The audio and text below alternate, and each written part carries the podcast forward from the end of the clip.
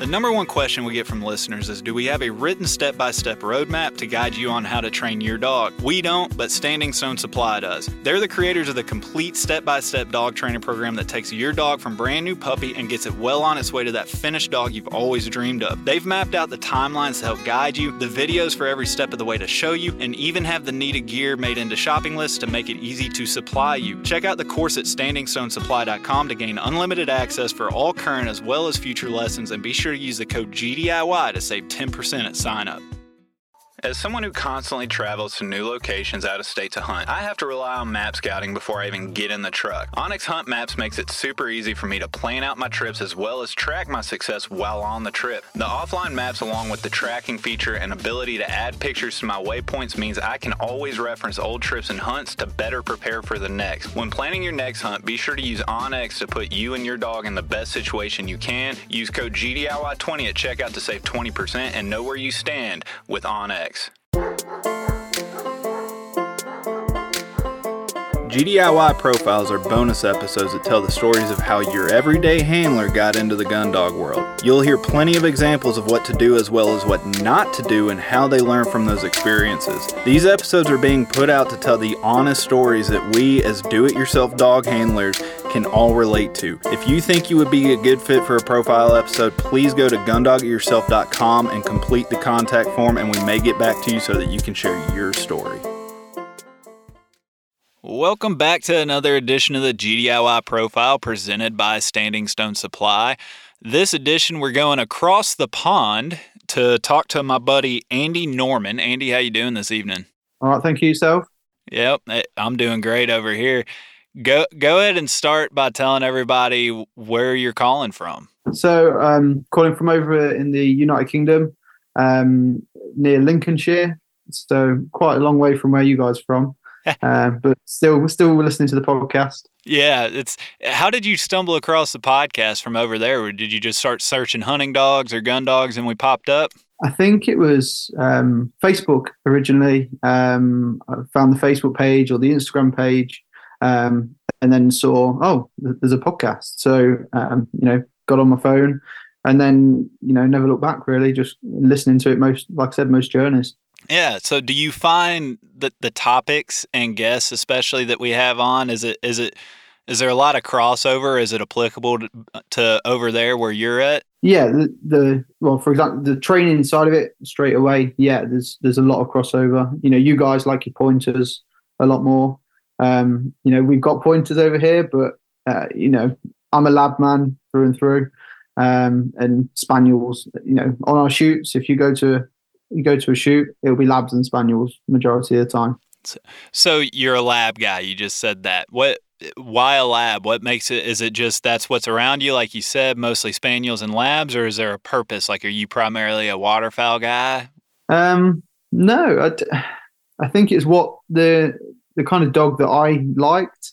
Um, well, funny, funny enough, I was never allowed a dog when I was younger well, you know, mum and dad would never entertain the idea. Um, and then my girlfriend, now wife, had a dog, had a Labrador. Ah. Uh, and from there, it almost spiraled, you could say, out of control. um, you know, we're now seven dogs in, um, six of which are Spaniels, uh, sorry, Labradors. Um, and then we've got one Springer Spaniel. So, you know, I, I've dipped my toe in the Spaniels, but uh, labs are labs are where my heart is. Right. So you didn't have a dog growing up, but were you a dog lover? Did you always like dogs, yeah. or was it yeah. just kind of you got with your girlfriend now wife, and it's just like, oh, I really like these things. always liked them, uh, but it was you know having when you're growing up, you you just don't have time sometimes, and your parents are too busy carting you around here, there, and everywhere that you don't have time yourself to do it. So or to get a dog. So they never let me let me have one. Um, and then you know when I, I moved out, um, I says, well, let's go and look at some dogs then. and, and, you know, it went from there. We went and looked at some dogs. Uh, first ones we looked at, we, we, we changed, you know, we weren't struck and we weren't sold and went to the second uh, lot of dogs that we went to look at and, you know, fell in love straight away. And, you know, you know when it's right. Um, he was a gamekeeper. Um, and as much as you're going to hate me for saying it, we got two. Um, so we started off with a, a, brother and sister, same litter, um, and and then went from there. Really. Hey, if you're crazy enough to try it, I I know plenty of people that it's worked out for. I just know that many more people that getting sibling pups has not worked out for them. So, what in your experience was it? Was it as easy as you thought it was going to be? Was it more challenging? You know, litter mates. That's that's a tough thing to tackle for a lot of people.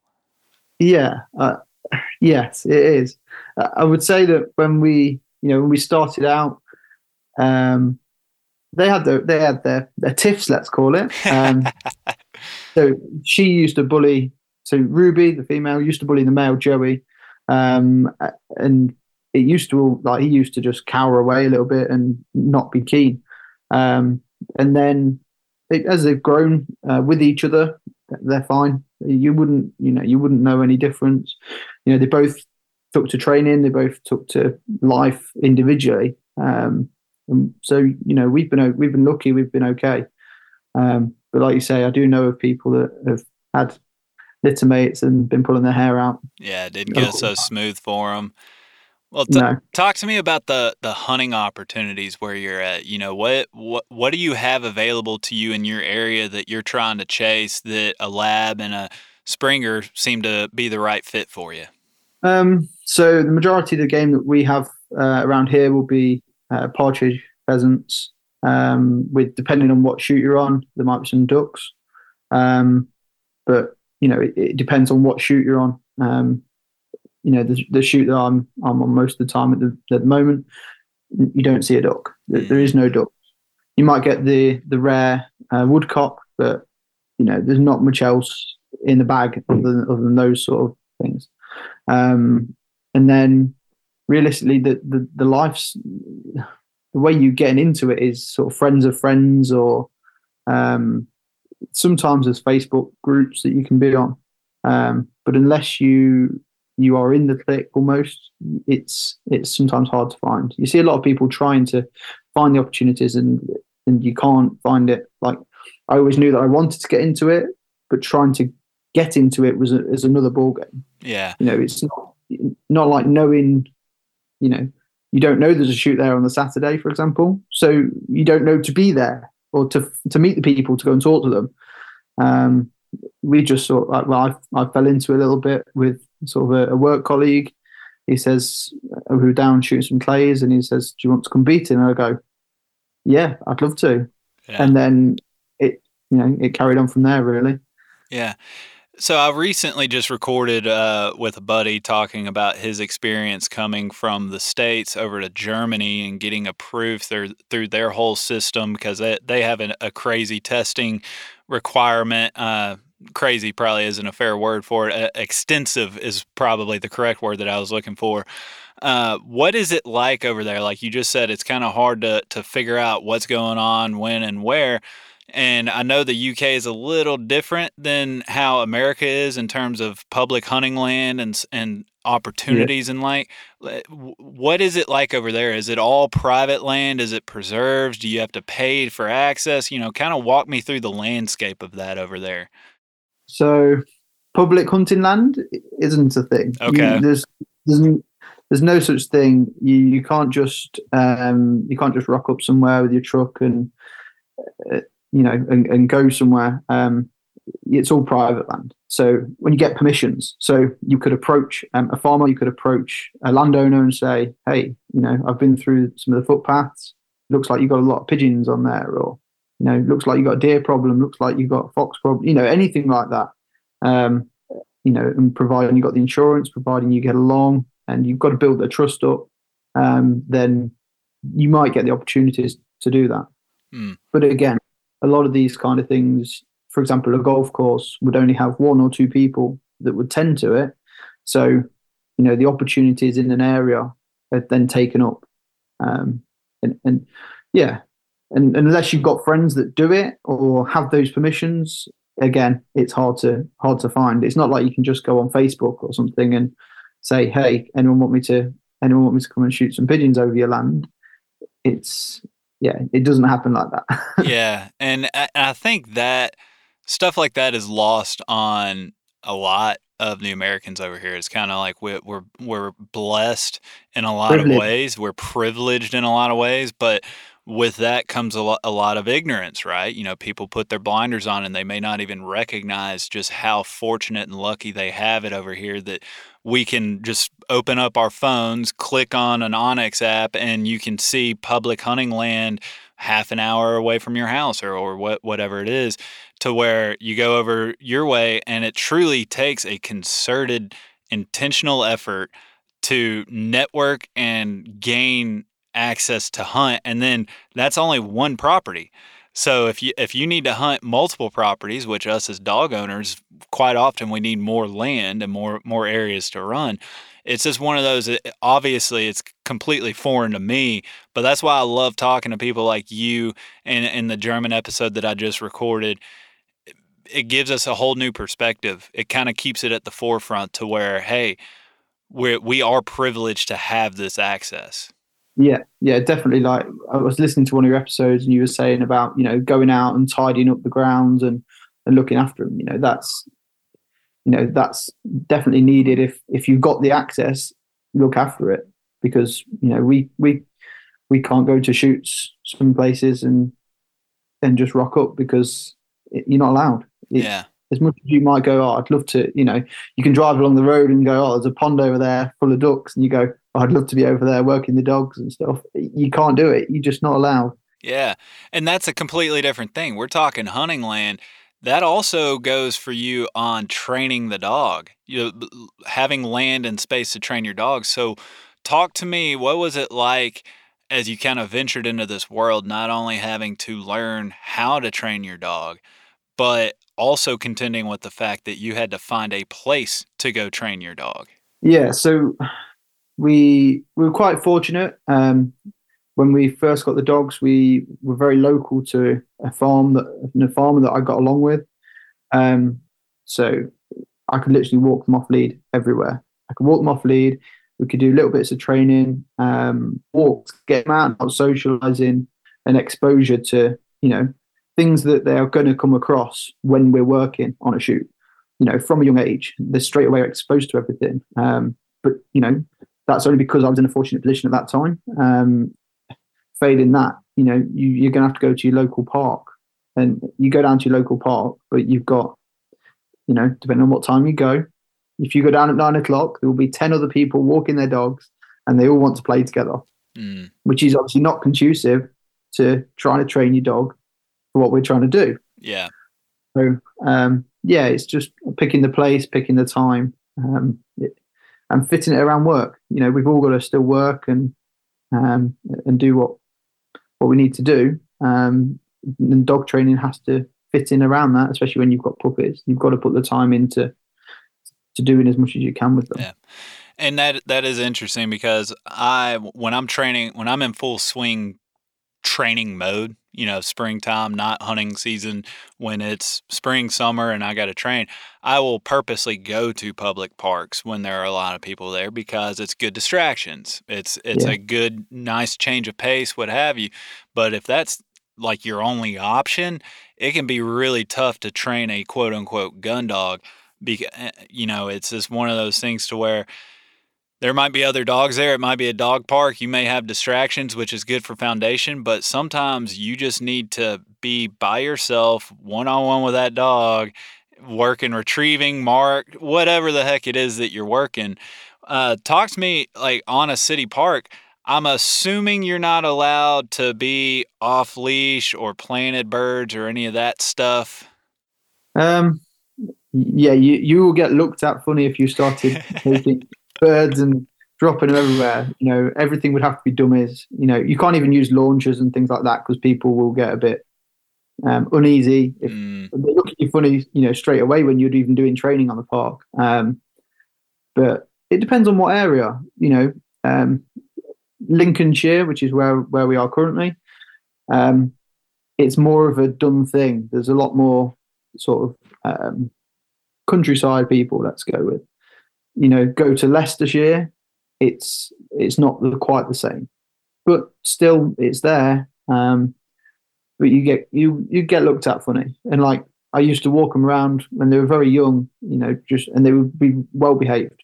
They they'd always be well behaved from the start, and people would look at you like, "What are you doing? How how are you doing this?" And you're like, "Just you know, just working with them." Some, someone someone once said to me, you, the, "You've got to be the most interesting thing to that dog. You've got to be the thing. They work for your praise. You know, it doesn't need to be biscuits. It doesn't need to be." uh, a Kong necessarily all the time. If they will do it for your love, for your affection, then you're onto a winner. Yeah. You know, just to please you. And that, you know, I, I've I've gone by that quite a lot. I think that that makes a hell of a difference for you know you haven't got to walk around with a pocket full of treats. You haven't got to walk around with with with their kong all the time. You know they're happy enough to just come back to you and go look dad you know i'm doing what you want. Are you happy? And you go yeah i'm really happy. And then the you know and they're happy i'm happy everyone's a winner. Exactly.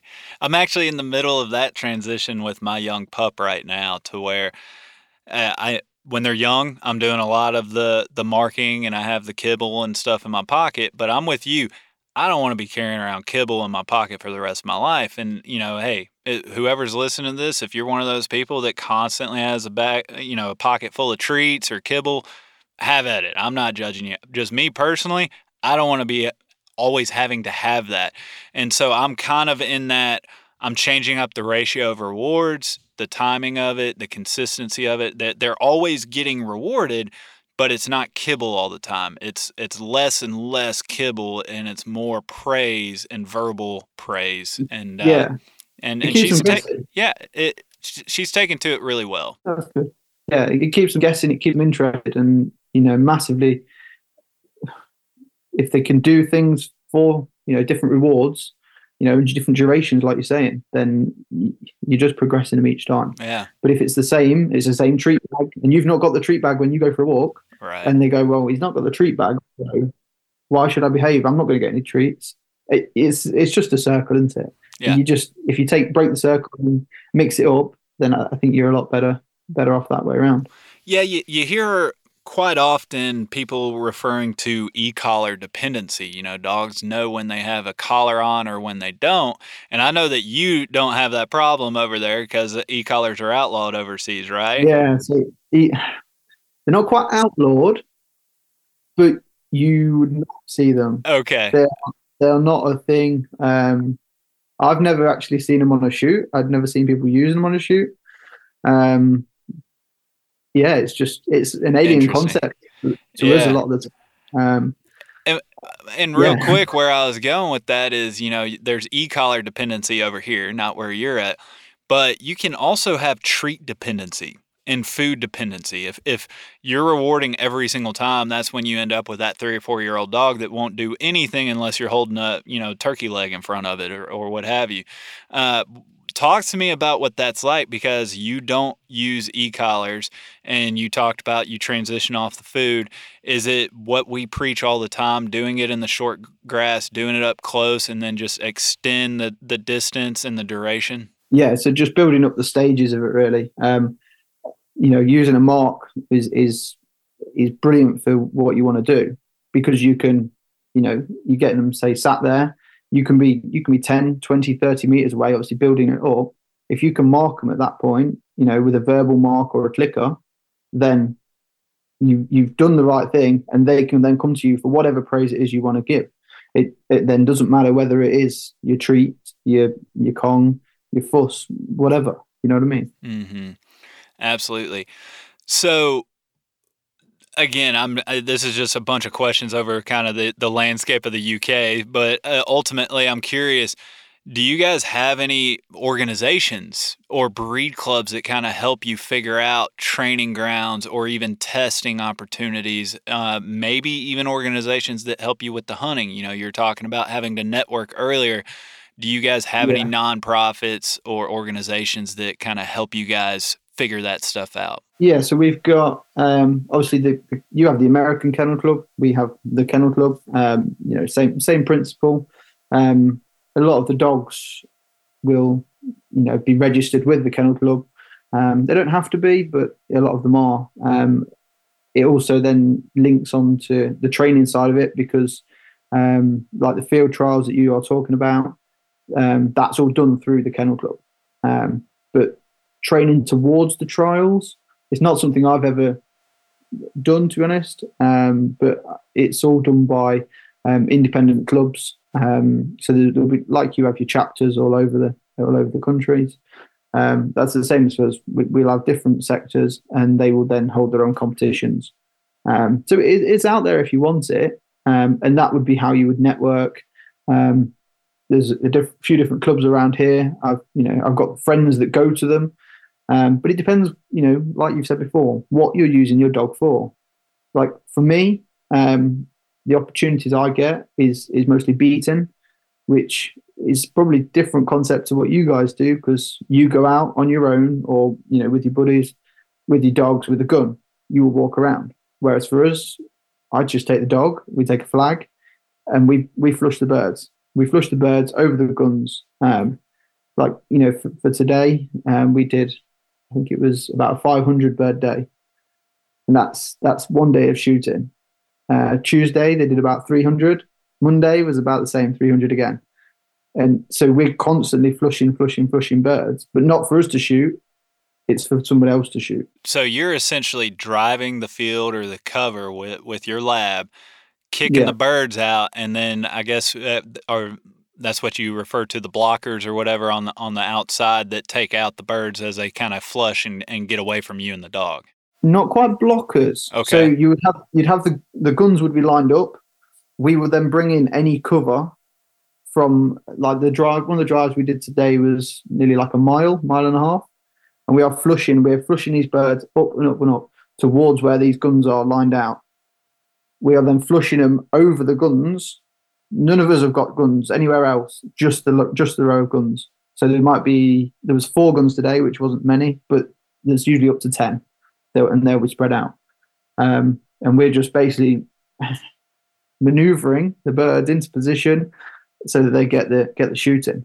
Um, you know, it's not the same as what you guys do. Obviously, you're going out, you're looking for you know your independent birds for you to shoot, for you to retrieve. Uh, it's it's it's slightly different. yeah. So four guns with 500 birds today. Yeah. I'm just trying to picture that. Like, all right, so I mean, hundred plus birds per gun. That's a lot of shooting. You know, it, uh, double gun, double gun in with a loader. Um, yeah, lots of shooting. That's that's cool. That's really interesting. Obviously, completely foreign to me, so that's why it's fascinating to me. So, it so each gunner has their own loader and they're just swapping it out, just birds flying around, and it's just boom, boom, trade out shotguns, boom, boom. That's awesome. Yeah. That's fun. Yeah. It's, yeah. It, you know, there's a lot of fun to it. It's very expensive. Yeah. Um, you know, you're probably looking at over a thousand pounds per peg, so per person that's shooting, at least a thousand. Um, so it's expensive, but yeah. it's good. It's good. And so now, are you are you the guide or uh, per se per for that property? Like, are you are you getting paid for your time and work on that, or is this just an opportunity to go out and work your dog?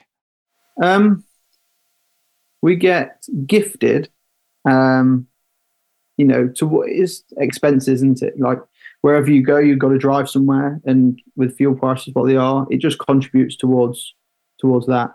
Um, so yeah, you get a little bit of a, a sort of a contribution. Um, most shoots it's just a little bit of cash. Um, but it just you know the money isn't massive. You, you're doing it for yeah. the love getting out with the dogs. Yeah. Like you know how me and some of the other guys that i was talking to today looked at it you know we get to go out with our dogs for eight hours. Then obviously like you know we talk about eight minutes being sort of a perfect training amount of time. But what we're doing is we've got eight hours of constant training near enough. You know, whether it's heel work, whether it's um, obedience for literally just staying with our, with us whilst there's, there's birds flushing in front of us, um, retrieving as well. You know, we're getting it all, but the eight minutes doesn't quite matter as much because you're constantly moving forward through stage through stage. They're constantly interested. So that's how I kind of looked at it as to I'm getting a lot of training. I'm getting my I'm getting my my bang for my buck really. Right. As to access to all this land, access to so many different um, types of terrain, cover, and everything. We can work the dogs through, and it's uh, and, and we get paid to go there. Yeah. Okay. No problem. So I, I can relate to that a little bit. I, I did a little bit of guiding when I kind of first got into the bird dog world, and you know, you made you made a little bit of cash in your pocket, but no, it's not like you're quitting your full time job to go do that on, on, a hunting preserve. It was more or less just to cover the cost, and I, I looked at it as the same way as you did, to where I can either pay to go get some planted birds and, and go train, or I can at least go break even and train on other people's dime. And so I, I did that for one year. Uh, I've done like a, a, couple random spots here and there. You get you get called, but for the most part, you know, it, eh, I prefer wild bird uh, hunting and chasing them. But the like you said, if it, it depends on your mindset. If you go into it and you're like, man, this has cost me a fortune, then you're probably not going to appreciate doing that very often. But if you go into it to where a training opportunity where else are you going to get 500 bird contacts that you and your dog can go kick up, especially without you having to pay for it? And like you said, it gets really expensive if you're the one actually paying for that hunt. Yeah, definitely paying. But you know, you like I said, you get exposed to, to so many different things. Like you know, uh, hares and rabbits flushing across in front of you, muntjac deer running in front of you. You know, that's just steadiness training all the time but you've not set it up. You've not prepared the dog. You, yeah. You've you've just got to react, and you've got to make sure the dog's reacting to you. And oh, yeah, there's there's it's a win to me. Yeah. Uh, you know, I've got the time off work, so I enjoy doing it. Yeah. So clearly, some overlap, like we know there is. It's dog training is dog training, so cl- very clear overlap, very distinct differences as well. Uh, clearly, one thing that's common between all dog handlers and dog trainers are we've screwed something up over the years. You know, whether it was our first one or, you know, even season trainers will tell you that they screwed up yesterday. Uh, yeah. I ask everybody that comes on for a profile episode, give me one example, give me a, a story that's uh, we can all relate to that something that you kind of screwed up on that, that you learned from and, and you've applied to future training.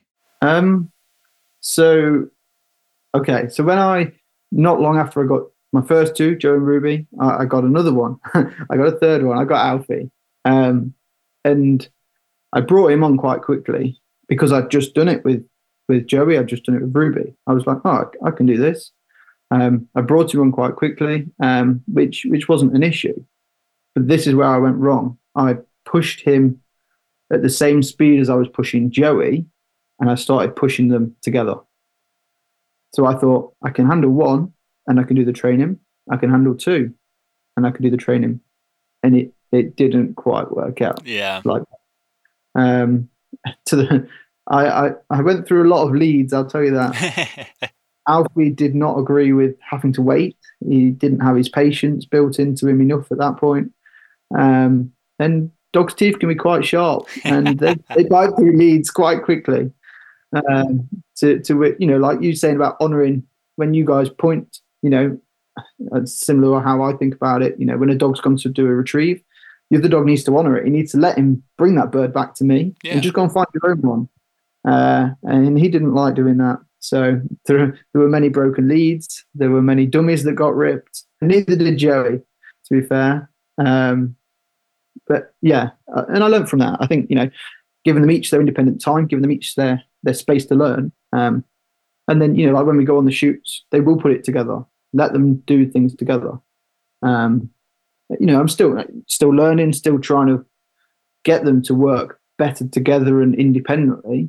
But you know, it takes time, it takes patience and training. Absolutely, that's that's the name of the game on most of this stuff. Again, very very similar lesson. I had to learn that lesson when we all get multiple dogs, especially for the first time. You're but I got multiple dogs. I want them to work together, uh, yeah. and it's a very common thing to where you you throw them together too soon, and it turns into something really ugly. Sounds sounds like uh, Alfie cost you a, a, few pounds anyway, and uh, buying a, a, couple different things, whether it was leads or bumpers. But hopefully, yeah. it doesn't get that bad for most people.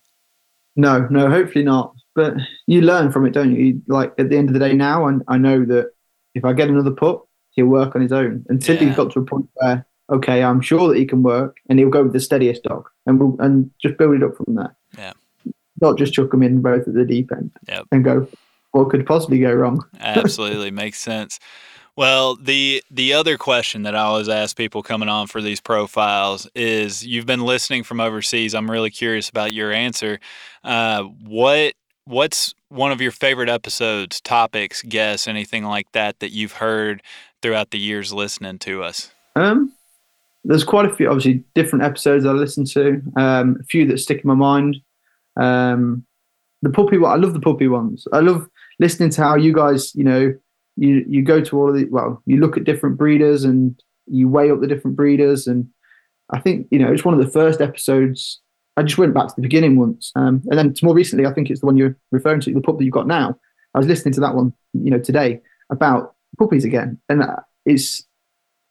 I think you're right. You you you learn each time. You know, I've gone through six or seven puppy stages, and each one is is different. Each one needs different care, different time lengths. You know, like the crate training that you're talking about. Some need more time, some need less time, and they just take to it differently.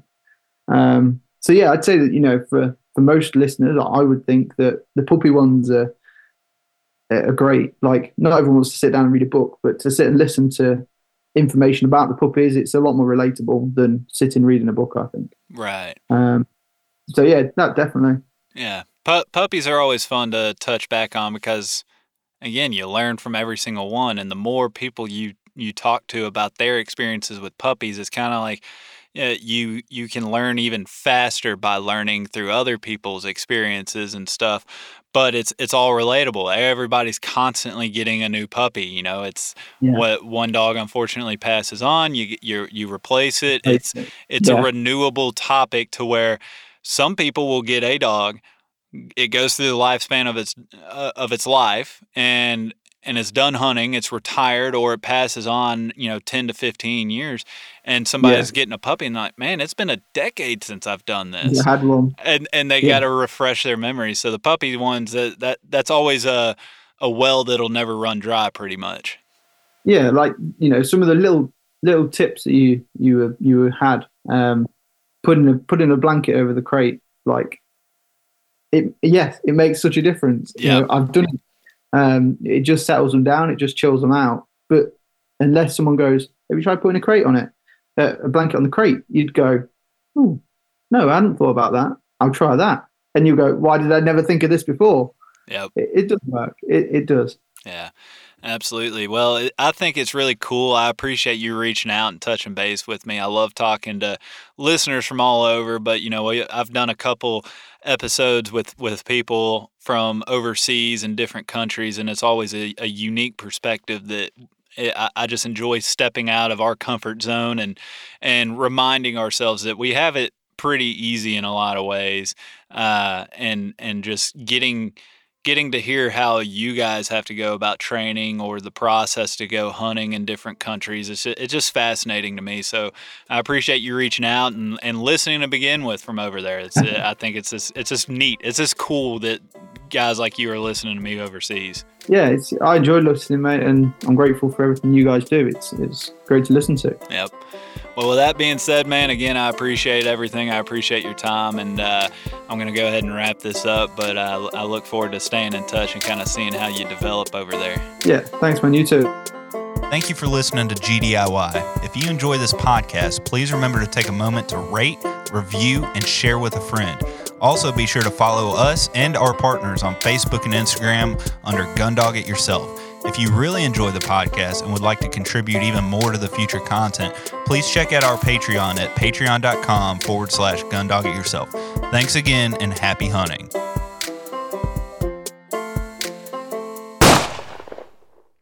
Everyone seems to have the same questions or concerns when they start trying to decide which kennel to purchase for their vehicle. Perhaps it's time to stop asking all the questions and just design the perfect setup that meets your exact needs. B Pro Kennel specializes in designing and fabricating custom premier dog boxes handcrafted right here in the USA from high grade, lightweight aluminum. They'll get you set up with the size dimensions, lighting, storage, battery boxes with solar charging, and anything else you can dream of. Stop stressing over buying the wrong setup just have to replace it again in a year. Go ahead and check out bprokennels.com and get exactly what you want. If you're considering changing your dog's food soon, then be sure to check out Eukanuba Pro Performance. Their science backed formulas are designed to take your dog to the next level of performance. They also now have the new puppy formula to help your pup start strong and live active. When looking at all the different food options, remember Eukanuba to help power their ultimate performance. Hey, what's going on, everybody? It's Bob from Lone Ducks Gun Dog Chronicles podcast. I hope you just enjoyed the episode you just listened to. And if you did, I think you'll enjoy hopping on ours. We've got professional retriever trainers and upland bird dog trainers from across the country and world sharing their tips and tricks and great stories to help you and your dog get ready for the season. We'll see you there.